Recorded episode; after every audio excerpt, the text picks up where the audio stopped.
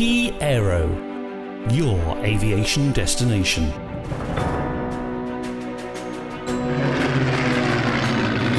Historic aviation. Hello, and uh, welcome to the Flypast podcast. For this episode, we're joined by Andrew Panton of the Lincolnshire Aviation Heritage Centre. Hi, Andrew. Thanks for joining us. How are you? I'm very good, thank you. How are you? Yeah, not bad, not bad.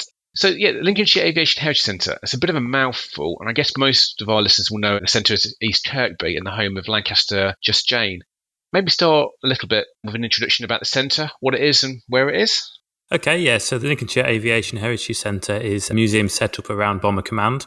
So it's uh, RAF East Kirkby, or what used to be RAF East Kirkby, a small Lincolnshire village not far from the coast. And it's set up as a memorial to Bomber Command. Um, so it's on an original wartime airfield. It's got a Lancaster bomber here, a Mosquito here, and the whole site is kind of taken back to World War II, set up as it was during wartime as an operational airfield.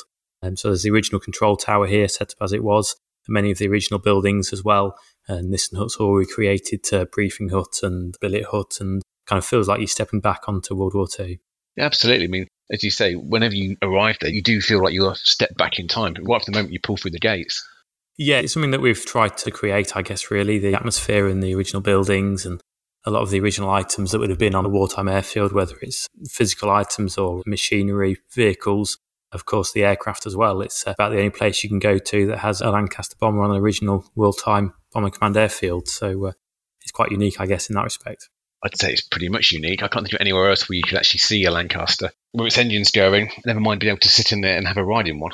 Yeah, it's nice to be able to uh, have public come and, uh, and experience the Lancaster to the fullest other than, than actually flying. So they can come on site and have catering and a briefing here and have a ride on board the aircraft, um, doing a, a, kind of a, a mock takeoff, I guess. So taxiing out to the end of the runway and going up to a higher power and running down the strip, um, almost like an aborted takeoff. So yeah, it's unique, really, I guess, both in aviation experiences in this country and just in general, walking onto uh, an original airfield like that. And how the centre came about is quite a unique story as well. I mean, you're a family run business, aren't you? So Fred and Harold Panton, the names that most people will be familiar with. Yeah, so the site, as you say, is a family run business, a family run centre. They're set up by Fred and Harold Panton. So they had a brother flying on Halifax bombers during the Second World War on Bomber Command, a brother called Christopher Panton. He was the eldest of the family. So, of course, Fred and Harold looked up to him an awful lot. There were eight children within the family. Harold was the youngest, ranging all the way up to Christopher. So he was 19 flying on operations during the Second World War, and he was unfortunately lost on the Nuremberg raid, 30th, 31st of March 44. So his loss affected the family greatly. And of course, as you can imagine, younger brothers looking up to Christopher, serving on operations and flying, doing every boy's dream, if you like, to be flying a wartime military aircraft and fighting for their country.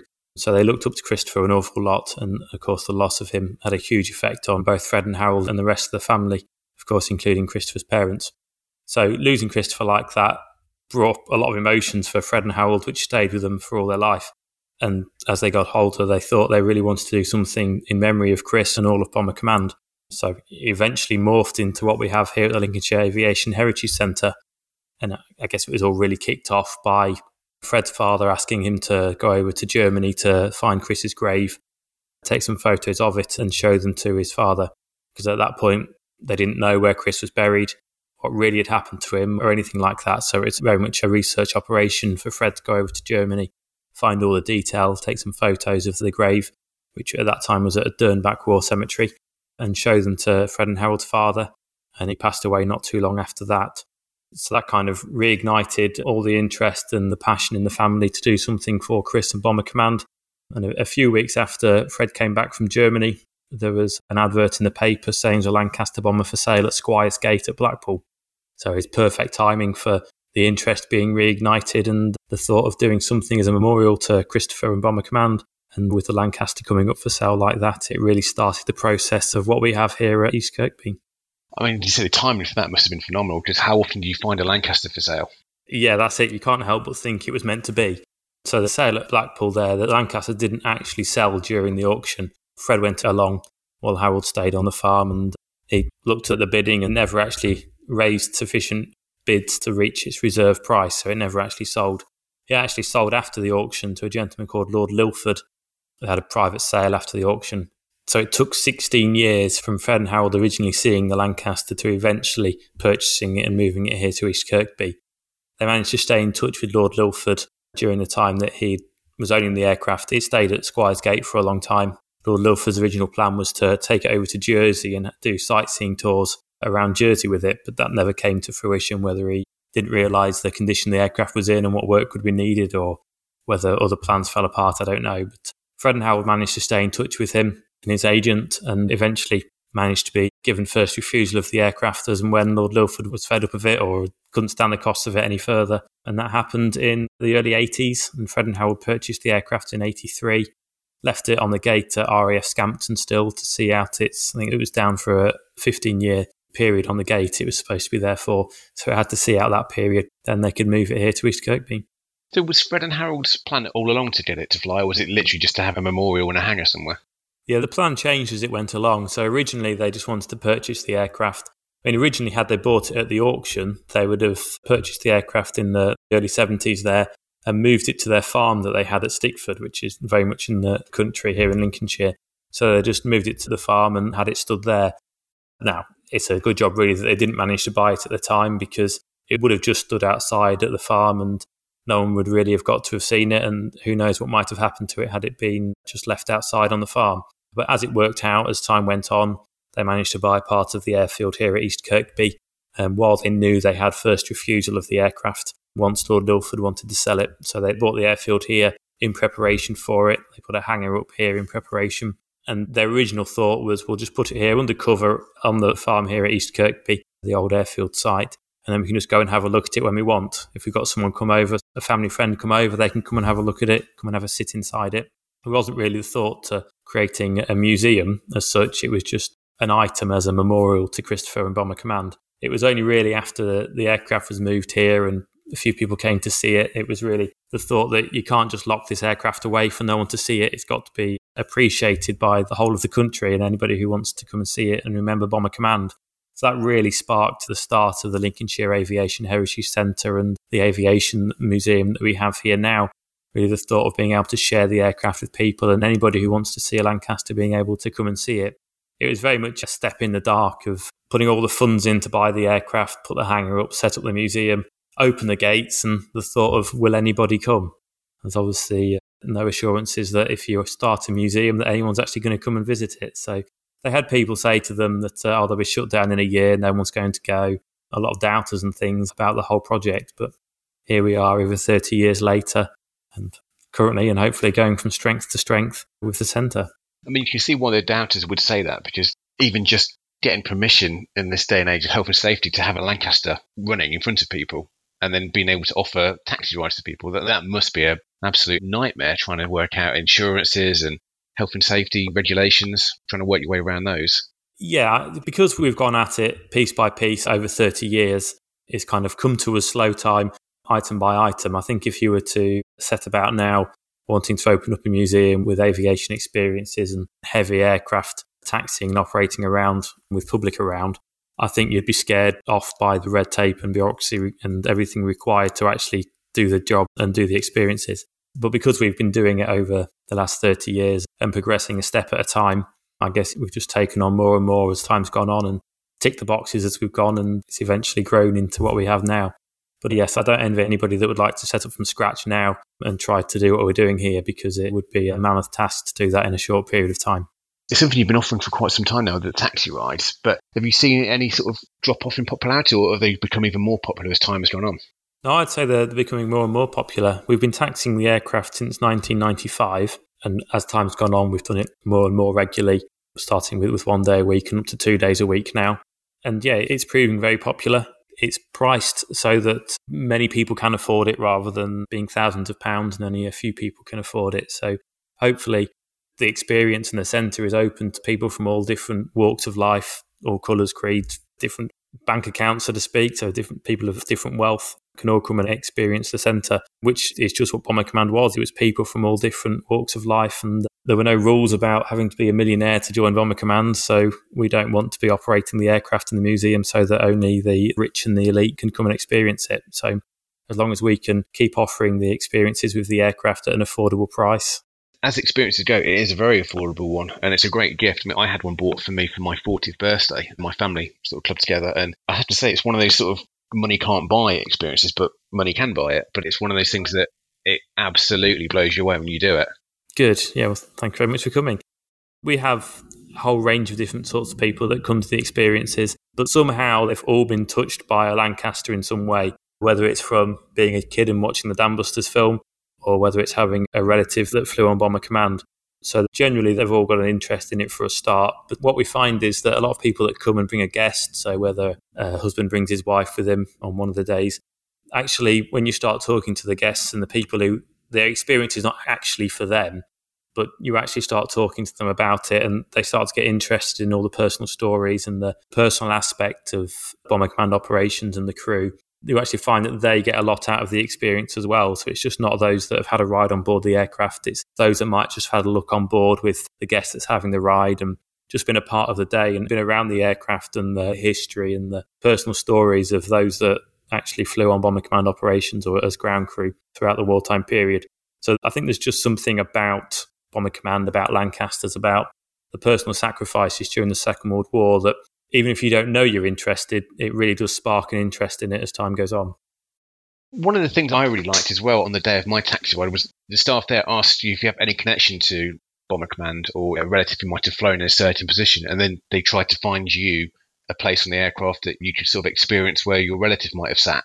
I thought that was a nice touch. Yeah, we try to get any veterans that might come back back into their original crew position if they wanted to go into it and then anybody that had a family member that flew on Bomber Command Lancaster during the Second World War to try and get them back into their position because nine times out of ten they're doing the experience because they want to kind of connect with their relative, experience a little bit of what their relative might have experienced on Lancasters during the war. So it's important for us that people get as much out of the experience as they can do. And hopefully, if people manage to get to the position that they want to on the aircraft, it all helps towards that we get people ask us, uh, "Oh, what's the best position on the aircraft? What's the best one to get a view out from?" and all that sort of thing. But everybody does the experience for a different reason. You can't say that the cockpit is a better position to the mid of a turret or the bomb aim is better than the rear turret because people are all doing this experience for different reasons. And one person's prime position might well be bomb aimer, whereas another person's might be cockpit. So we've had a lot of people ask us about wanting to book a particular position and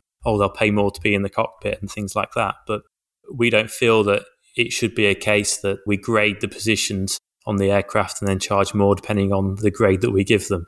Each crew member was a volunteer. They each suffered the same possible loss rate and stood the same chances of coming back. And they're all equally vital to the operating of the aircraft, regardless of which position they were. So that's the way we look at it, really. And there is no bad seat in a Lancaster either. If you're having a taxi ride, I mean, they're all a phenomenal place to sit. Yeah, I'd like to think so. Um, there's very little opportunity in the world to go on an operating Lancaster, so it's either us here or flying in Canada. So I guess any opportunity to be on board is a good one, and you shouldn't, I guess, be able to have a bad experience on a Lancaster. I wouldn't think so anyway. No, I remember when I had mine, I was sort of in the wireless operator area. And I thought, well, I'm not going to get a great view from here. But then I realised I was right between the engines, and I had a fantastic view of each one of those starting up, and I was right in the heart of it. So there was nothing at all disappointing about the day. I mean, it delivered on every front. Good. Yeah. I mean, a lot of people ask, where can I get the best view out? And one of the things we say in briefing is that as you're looking out of the aircraft, you're looking out at modern day 2021. It's only when you actually look into the aircraft, you're looking back at 1940s, 1945. And that's your best opportunity to actually connect really with the historical aspects of the aircraft and what it did during wartime it is original as it was during wartime. So looking out, you're looking into modern day. Looking in, you're looking back at what those men would have looked at in the 1940s. That's key to it, really. Is if you want to get an experience of what the veterans experienced back in wartime, then looking back inside the aircraft is the key to it, rather than looking out at the public waving at you as you go along. Looking at all the original wartime items and the original aircraft is the key to really experiencing as much of the wartime feel of the place as you can do. And also, every penny that people spend on these rides, they go towards supporting Just Jane and your efforts to return her to the skies at some point. Yeah, that's it. So the centre as a whole, whether it's buying a drink in the NAAFI here or something out the shop or being a member of the Rivet Club or having a taxi ride on the aircraft, it all gets ploughed back into the centre and the operating of the Lancaster, the restoration of it to airworthy condition. And it is purely the centre being open and people coming to visit and doing these experiences that funds the restoration work to the Lancaster. So it's people support that keeps this place running and the memorial going as it is, and the actual restoration work to get the aircraft back to airworthy condition. So it takes an awful lot of work, but it's also very rewarding being able to let people experience a little bit about Bomber Command and Lancasters and fulfilling some people's childhood dreams and things. So we are very grateful for people's support and what they do while they're at the centre to help us to restore this aircraft and the museum back to its former glory. And of course, I mean, restoring the Lancaster, that's going to impact a little bit on what you can offer and when for the taxi rides. Will there become a point when you have to say no more? Or? So, the way we're operating the restoration and the taxi rides at the moment is we have six months of taxiing. So, kind of May through to November, we taxi the aircraft, and then six months of restoration work on the Lancaster during the winter. The way that we're doing the restoration work is kind of in bite sized pieces.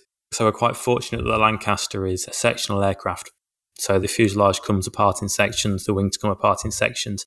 So we are doing a section at a time of restoration work, bolting it back together again, doing the taxi runs during the summer, take it apart again in the winter, so on and so forth. That's all good up to a point until you get to a section of the aircraft which will take longer than a six month period to restore, or you have to break it down over a period of time, do the work, and build it back up again, and you can't stop and start in between times to allow for taxiing. So the larger parts of the aircraft that are going to cause that sort of a problem are things like the center section and the cockpit area, which might mean that we have to stop taxiing for a year or so to actually complete the restoration work. But we're crafting ways around that at the moment with starting projects and working with the organizations, other museums to work the project so that we can continue taxiing the aircraft throughout the summer while we do the restoration work in the winter. Yeah, I believe we've just found something in the magazine about you've done an exchange on some wingtips, which will accelerate your uh, restoration timeframe. Yeah, so we've just launched two different agreements with other museums and other organisations, which will help our restoration work and let us continue to taxi the aircraft during the summer. And the first of those that we started was an agreement with the South Yorkshire Air Museum at Doncaster.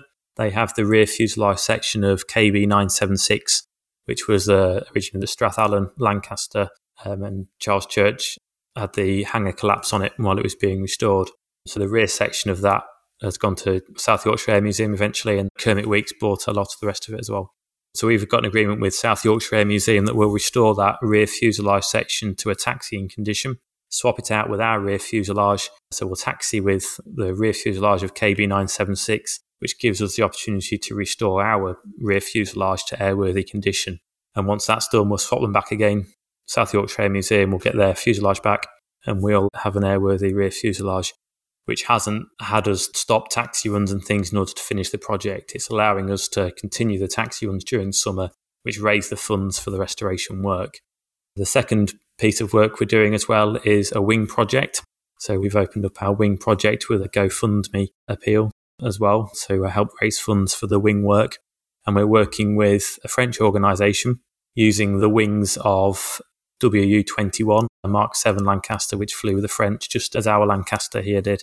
Um, so we're using the wings off that aircraft, restoring them to a taxiing condition, and then swapping them out with our wings to allow us to restore our wings over a longer period of time, but also still taxi the Lancaster during the summer. It sounds like an awful lot of work, but it's actually not just benefiting just Jane, as you say. It's the other aircrafts who are donating bits that will then get better bits back in return. Yeah, that's it. The whole thing of this project is it's not just benefiting us, as you say, it's benefiting the world of Lancasters as a whole, if you want to put it that way. It's benefiting the world of warbirds with more parts of Lancasters getting restored and in a good condition. So the Lancaster over in France, just outside Paris at Le Bourget, that one they are restoring to a good static condition. And one of the only things they can't really tackle is the wings. But with us using their wings, it enables us to build jigs. It enables us to learn about the wings and how you work on them, what there is inside of the wings before we actually start an hour wing project to airworthy condition. So what we learn from those French wings, the time it takes to make the jigs and the downtime for the aircraft, all of that is a real benefit to us being able to do that with the French wings before we start on ours. So what we lose in time and manpower and funds actually doing the French work, we gain back tenfold in the benefits of what we learn from those French wings and having the jigs already made ready for our wings to go in. So what we're doing is we're looking at the world of Lancasters as a whole and what can be done, what we're doing that can help anybody that has a Lancaster, rather than just looking inwardly, if you like, at our project and doing solely our project regardless of what anybody else is trying to achieve. So hopefully by the time we've restored our Lancaster to airworthy, many other Lancaster projects will have benefited as well. Well, that's what we're hoping at least. What else can people do to help your project? I mean, you mentioned the Rivet Club, and what sort of things do you offer to people who want to get involved? As you mentioned, the Rivet Club there, we have a supporters association purely for the restoration of the Lancaster, and that's what we call the Rivet Club. So that's a monthly donation to the restoration work, starting from £3 up to anything that you would like to give on a monthly recurring donation. And for that, you would get emails during the summer, monthly emails, which tell you about the restoration work that we're doing, which then goes to weekly emails during the winter period while we do the heavy restoration work in the winter. So you learn about all the different trials and tribulations, the work that's going on, the troubles we're having, and really the detail to the whole project. There's quite a few subscribers to that now. It's going quite well.